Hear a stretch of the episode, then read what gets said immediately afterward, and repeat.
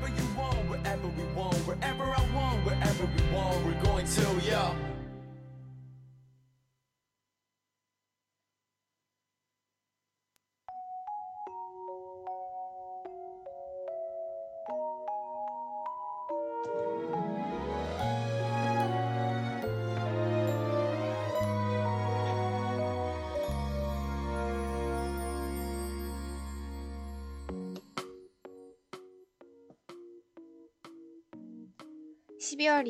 넌 내 눈에 사과야 5화는 어반작 가파의 목요일 밤으로 시작합니다.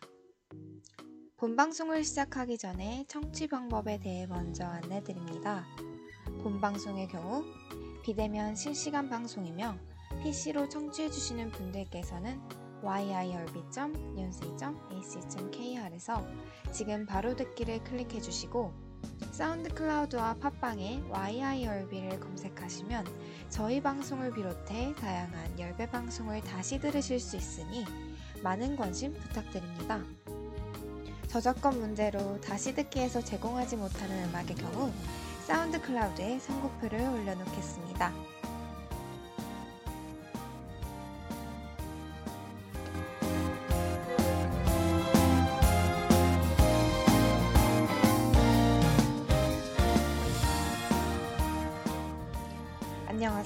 넌 내 눈에 사과의 라디오 DJ 설하입니다. You're the apple of my eye라는 표현을 아시나요? The apple of my eye라는 표현은 내 눈에 넣어도 아프지 않을 만큼 소중한 사람이라는 뜻인데요. 1부와 2부로 구성된 넌 내 눈에 사과의 방송은 내 눈에 넣어도 아프지 않을 만큼 소중한 사람에게 그동안 말하지 못한 진심을 전할 수 있는 방송입니다. 그럼 본격적으로 그 따뜻한 마음들을 들으러 가볼까요? 지금부터 1부 시작합니다.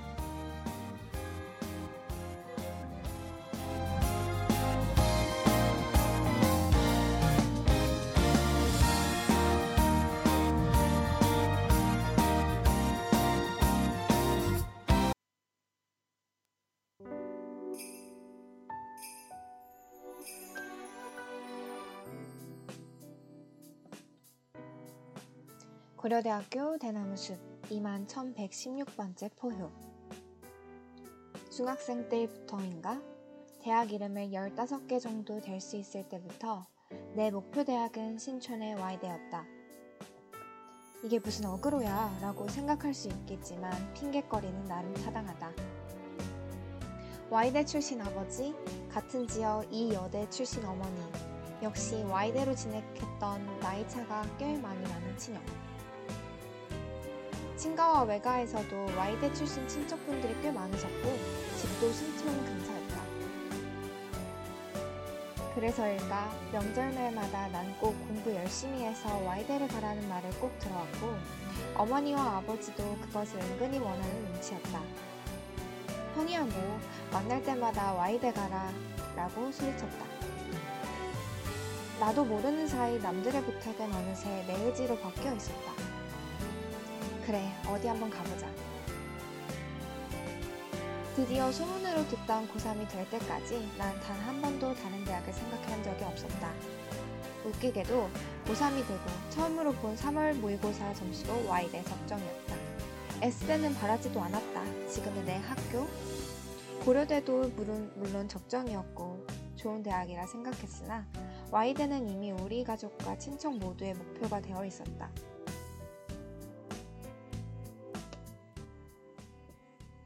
그건 나도 마찬가지였다. 형의 방에는 과자민 들 한 개 이상은 있었고 고현장과 아카라카 등 축제 사진들도 몇몇 군데 붙여져 있었다. 내가 어떻게 감히 다른 대학을 그릴 수 있었겠는가. 영원히 변하지 않을 것 같던 신념은 고3 3월 모의고사가 끝나고 등록한 수학학원 때문에 산산조각이 났다. 선생님이 꼭 학원이나 과외를 할 거라면 수학이 낫겠다라고 상담 때부터도 말씀하셨으며 어머니도 인강만 듣지 말고 직접 학원 하나쯤은 등록해야 하지 않겠냐는 눈치를 넌지시 주고 계셨다. 멀리 나가긴 싫었고 가까운 동네 학원을 알아봐 달라고 어머니께 부탁을 드렸다. 그러다 일주일 뒤, 한 20분 거리 즈음에 있는 작다고는 할 수 없지만 크다고도 할 수 없는 그런 수학학원에 다니게 되었다. 일주일에 두 번 두 시간씩 수업을 듣고 주말에는 학원 자습실에 나와 공부를 할 수 있게 만든 학원이었다. 선생님이 한 분이셔서 그닥 많은 애들이 다니지는 않았다. 강의력도 좋으셨고 유머도 꽤 코드가 맞았고 학생들한테 신경 써주시는 게 보여 수능 때까지 다니기로 마음먹었다. 아마 나 같은 문과 고3 학생은 10명쯤 있지 않았나 생각이 든다. 그러다 5월 초쯤 선생님이 여자 조교 한 명을 소개해 주셨다.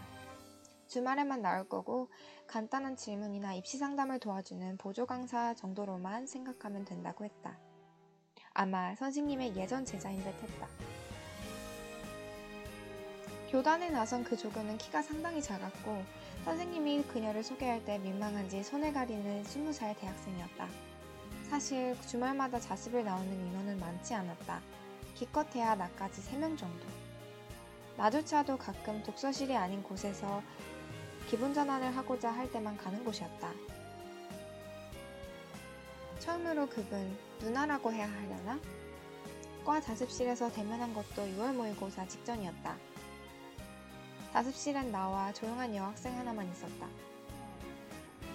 그분은 앞쪽 책상에 앉아 프린트를 뒤적거리거나 핸드폰을 보곤 했다. 학원에서 나눠준 프린트를 풀다가 생각보다 어려운 문제와 마주쳤다. 미분이었나 적분이었나? 20분을 끙끙대다가 결국 그분 앞으로 갔다. 누나가 즐기고 있던 여유를 방해하는 게 아닌가 싶어 고민하던 시간도 20분 안에 포함되어 있었다. 아, 모르는 문제 있어요?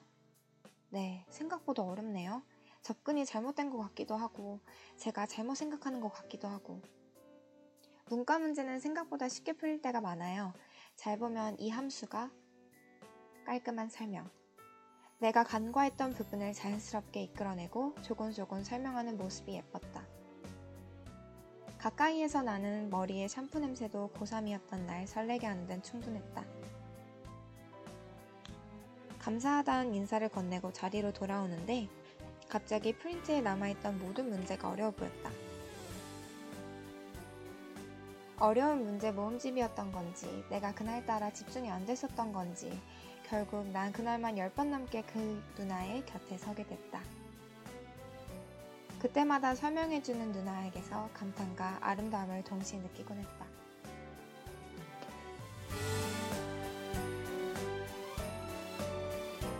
그날 이후로 난 매주 일요일마다 학원을 나가기 시작했다. 토요일에 나가지 않은 이유는 공부에 집중할 수 없을 것 같아서였다.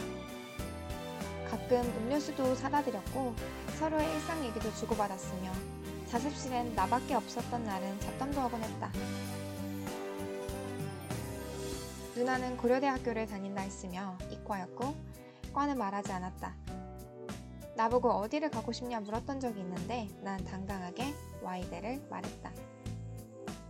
누나는 장난스레 서운하다며 고려대의 문과 캠퍼스가 얼마나 예쁜지 열변을 토했다.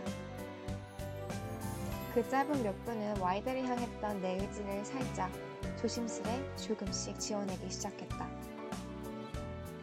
물론 나도 몇 번의 풋내기 같은 연애를 해보고 썸이란 것도 타보았지만 누나에게서 느꼈던 감정은 처음이었다.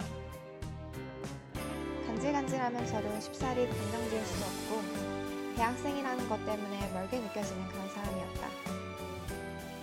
그리고 당장 내 눈앞엔 수능이 기다리고 있었다. 그래서일까 쉽사리 내 맘을 정하기도 어려웠다.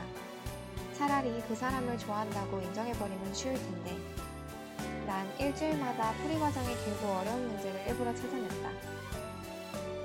일부러 좋아하는 아이에게 장난을 거는 어린 남자아이 같은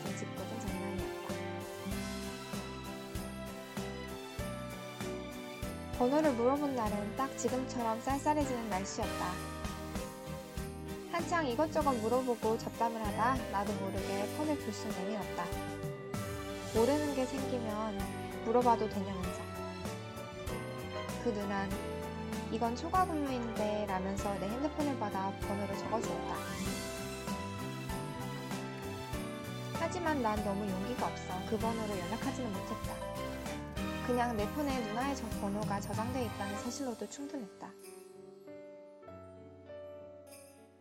수능 전 주말은 사람이 조금 많았다. 10시가 다가오자 날 제외하고 모두가 떠났고 누나와 나만이 남아 집을 정리했었다.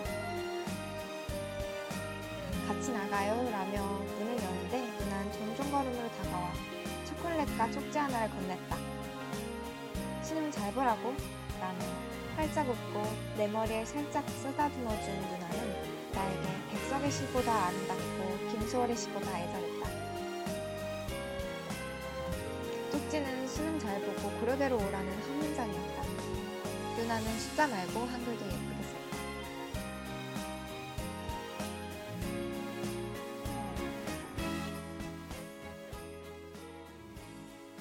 수능은 못 봤다.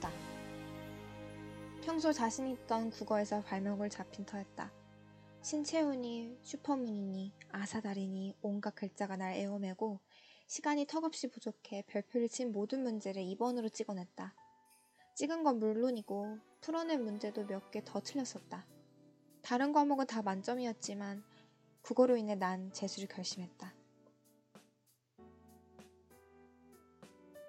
부모님도 당연하게 여기는 듯 했다. 고3 때 쓰던 폴더폰을 다시 개통하고 초기화를 시켰다. 젠장, 누나 번호를 적어두지 않았단 걸 깨달은 건 초기화 버튼을 누르자마자였다. 등신, 바보 천지. 수능도 못 보고 번호도 날리고 이게 뭐야. 수학학원을 찾아갈 엄두도 내지 못했다. 날 믿어주시던 선생님의 안경 너머 눈동자가 무서워서 혹시 누나를 마주쳐 나에게 수능 잘 봤냐는 말을 건넬까봐. 그렇게 난 비겁하게 강남의 디학원으로 도망치듯 등록 원서를 내밀었다. 난 재수 때 수학을 가장 적게 했다. 국어가 겁나기도 했지만 자꾸 어려운 문제를 마주치면 누나의 글씨체로 쓰인 fx가 눈앞에 아른거렸고 내 상상과 섞인 산푸내음이 내 코를 간지럽혔다. 그래서 난 국어와 영어에만 매달렸다. 그렇게 정신없이 누나를 생각하고 공부를 하고 또 누나를 생각하고 공부를 하고 지내는 와중에 들은 노래가 브로콜리 너마저의 유자차이다. 그래서 난 어느 카페를 가든 늘 유자차를 주문하곤 한다.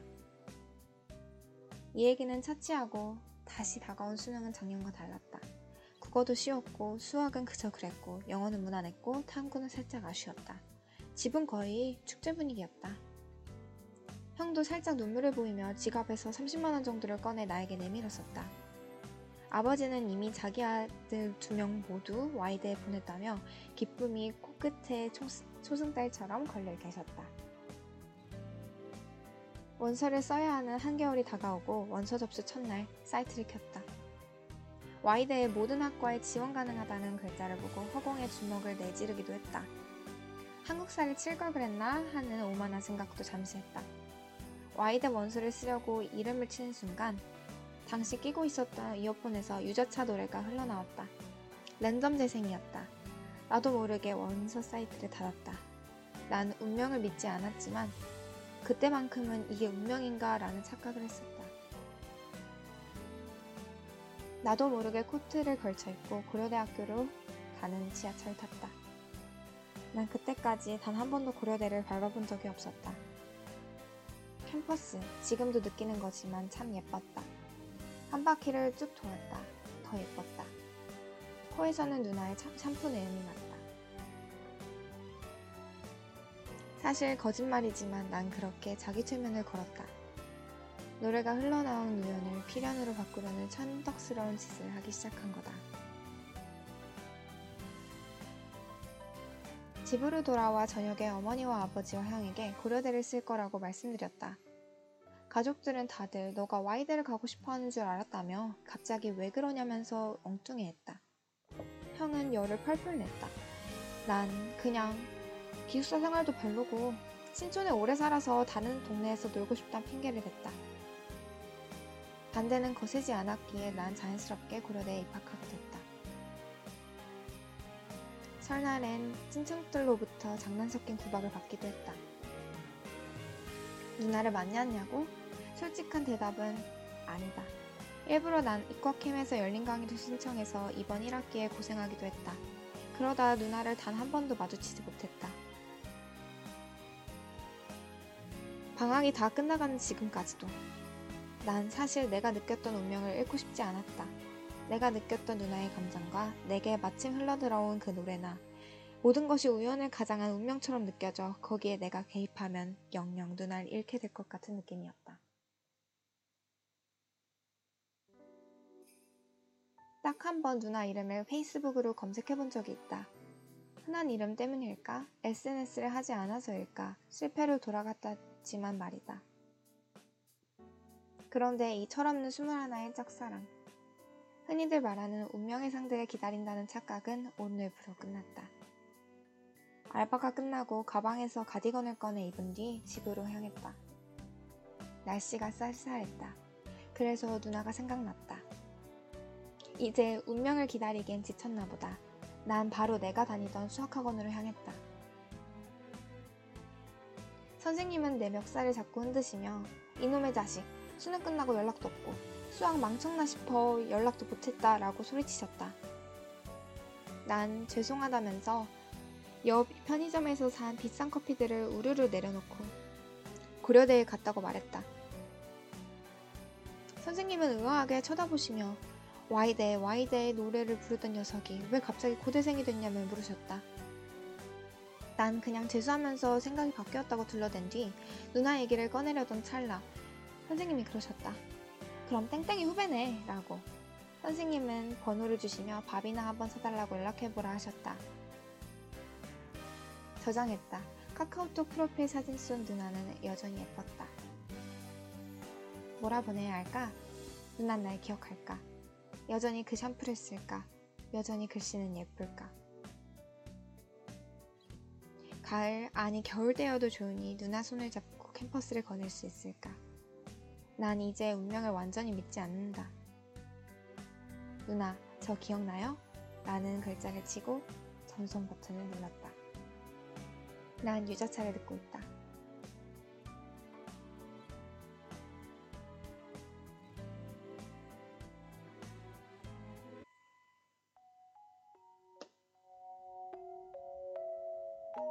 사연자분의 길고 긴 짝사랑은 이루어졌을까요? 그 여부는 2부에서 밝혀집니다. 2부도 기다려주실 거죠?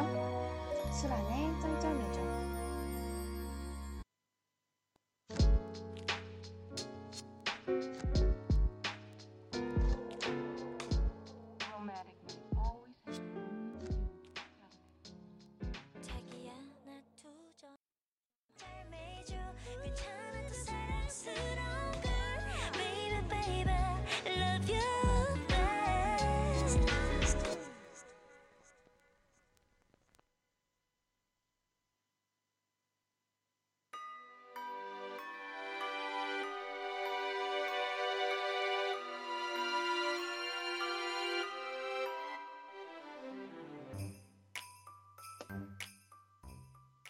입으로 돌아온 넌 내 눈의 사과야. 이번에는 어떤 따뜻한 사연이 있을까요? 고려대학교 대나무숲 21,759번째 포효. 사실 내가 기억나냐는 문자를 보내고 그 다음날 바로 누나를 만났었다. 예상치 못하게 많은 사람들이 내 글을 읽어줘서 그만치의 반응을 위해 글을 다듬어야 되는 게 아닌가 고민했다. 하지만 그때 눈알 그리며 쓴 글은 감정에게 펜을 쥐어주고 나온 것이기 때문에 그런 건 제쳐두기로 했다. 난 그날 검정 슬랙스에 흰 티에 검정 가디건에 아이보리색 탐스를 신고 나갔다. 친하게 지냈던 여자애들과 옷 꽤나 입는다는 친구들에게 모조리 연락을 돌린 결과였다. 향수도 고민했다. 하나는 남성미가 짙은 향, 하나는 포근한 섬유유연제 같은 향이었다. 대부분이 후자를 추천해줬지만 향수만큼은 내 뜻대로 전자를 골랐다. 혹시라도 누나가 날 그저 동생으로만 후배로만 보지 않을까 걱정했기 때문이었다. 내가 누나의 샴푸 냄새에 껌뻑 적셔졌듯 누나도 비슷하길 바랬다. 연락은 그닥 많이 주고받지 않았다. 반갑, 반갑다는 말, 연락이 없어서 걱정도 했고 괘씸했다는 말을 제쳐놓고 약속을 잡았다. 내가 알지 못했던 누나에 대한 말들은 카카오톡의 글자로 보기보단 나에게 수학 문제를 설명해주던 그 유자차 같은 목소리로 듣고 싶었기 때문이다. 우리는 제2 롯데월드에서 만났다. 그 전날 난 잠을 설쳤다. 내가 좋아하는 영화의 내레이션처럼 변해버린 나를 보고 누나가 실망할까봐 혹은 변해버린 누나를 보고 내가 실망할까봐 같이 시시한 일들을 걱정했기 때문이다. 계속해서 옷매무새를 가다듬고 향수향이 적당한지 체크하는 사이 약속 장소에 도착했다. 10분 정도 일찍 도착한 탓에 난 계속해서 내 마음을 진정시켜야 했다. 발걸음 소리 하나하나가 누나를 닮은 것 같아 계속해서 두리번거렸기 때문이다.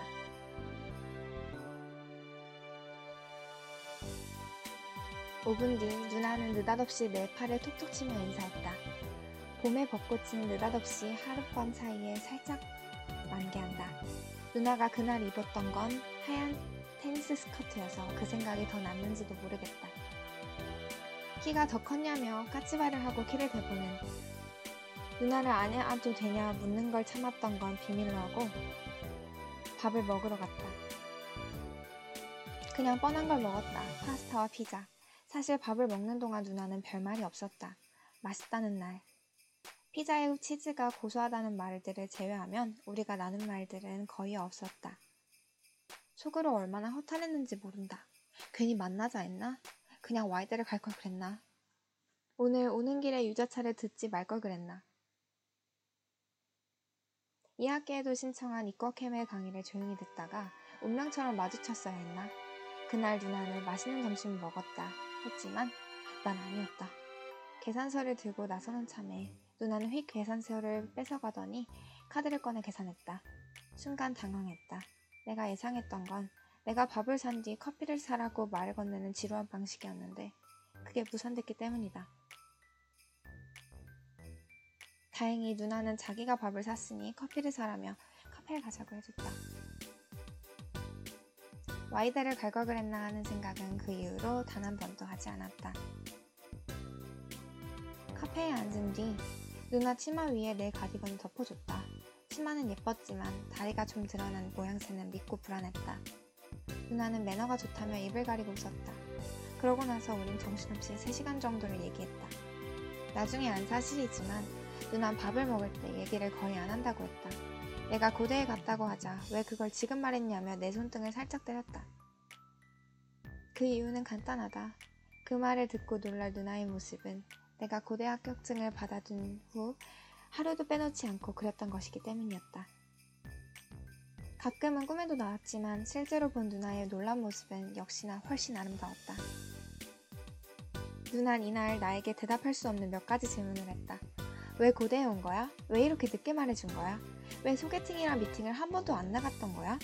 왜 굳이 이과캠 강의를 듣는 거야? 이 문제의 정답은 모두 내 앞에 있었다. 다만 너무 떨리고 부끄러워 대답할 수는 없었다. 그냥 얼버무리고 누나에게 가장 묻고 싶었던 것을 물었다. 혹시 누나는 그럼 남자친구가 있냐고. 아메리카노와 카페라떼 중 뭐가 더 좋냐는 것처럼 아무렇지 않게 물었지만 내 입술과 손을 파르르 떨었다. 이것도 나중에야 안 사실이지만 누난 그런 걸 모두 알아봤다고 한다. 살짝 웃으며 없다고 답한 누나의 말은 살면서 절대 잊을 수 없는 것 중 하나가 되어버렸다. 슬슬 저녁 시간이 다가오고 이제 그만 일어설까라는 말을 꺼낸 누나의 손을 살짝 잡은 건 나였다. 할 말이 있다고 했다. 이때부터는 모든 걸 내 감정에 맡겼었다. 누나가 좋다고 말했다. 처음 누나에게 질문한 날부터 누나를 좋아했었다고 말했다. 누나가 아까 물었던 질문들의 답이 다 누나라고 했다. 열 번도 넘게 들었던 소개팅과 미팅을 거절한 것도 누나 때문이라고 했다. 무엇보다 고대에 온건 누나를 좋아했고 앞으로도 좋아할 것이기 때문이라고 했다. 이 말을 모두 뱉어내는 데엔 많은 시간이 필요하진 않았다. 누나는 표정을 잠시 붙였다가 살짝 입꼬리만 올린 채 대답해줬다. 누난 내 마음을 알고 있었다고 했다. 분명 선생님이 잘한다고 넌지시 말해줬던 앤데 자습실에 나오지도 않다가 계속 나오는 것도 이상하고 물어보는 문제가 많아지는 것도 이상했지. 넌 모르겠지만 너가 물어본 문제들 쉬운 편이었거든. 번호 물어볼 때 손 떨렸던 건 알아? 아까 너가 나보고 남자친구 있냐고 물었을 때처럼. 뭐, 그 이후로는 연하도 괜찮겠다 싶어서 수능 끝나고 연락이 안 오길래 괘씸했지. 나도 2학년이니 바빠졌었고, 혹시 착각한 건 같길래 쪽팔리기도 하고. 그런데 어제 연락이 왔길래 얼마나 신기했는지 몰라. 내 대답은 이 정도야. 물론 누나의 말투는 이렇게 딱딱하지 않았다.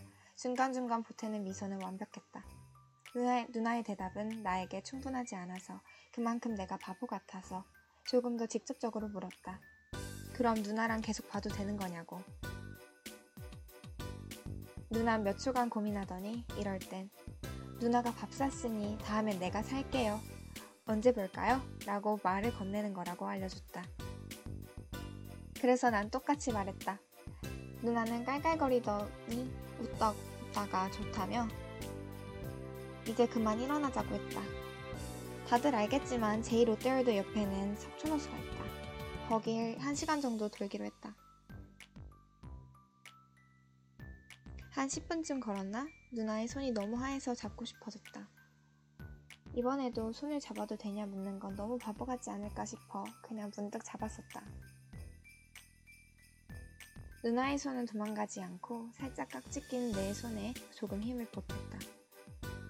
뭐 그냥 여러 가지를 물었다. 학과가 어디냐? 어떻게 1학기 동안 한 번도 마주칠 수가 없었을까? 하는 말, 또 장미꽃을 좋아하냐 등등. 혹시 페이스북을 하냐고도 물었다. 누난 가끔 들어간다며 왜 그러냐 물었다. 그냥 누나에 대한 글을 올렸는데 꽤 반응이 많았다고 얼버물었다. 누난 며칠 뒤 그 글을 읽고 내게 백석과 김수월의 시는 도대체 어떠냐며 연신 놀려댔었다. 또 왜 그날 카페에서 유자차를 찾았는지 이제야 알았다며 웃음을 터뜨리기도 했다. 그 뒤로 세 번 정도 누나를 더 봤다. 3학년 1학기여서 조금 바빴지만 내가 그만큼 덜 바쁘면 됐기에 큰 상관은 없었다. 세 번째 만남 때 정식으로 고백을 했다. 사실 확인 절차에 도장을 찍는 것과 다를 바 없었지만.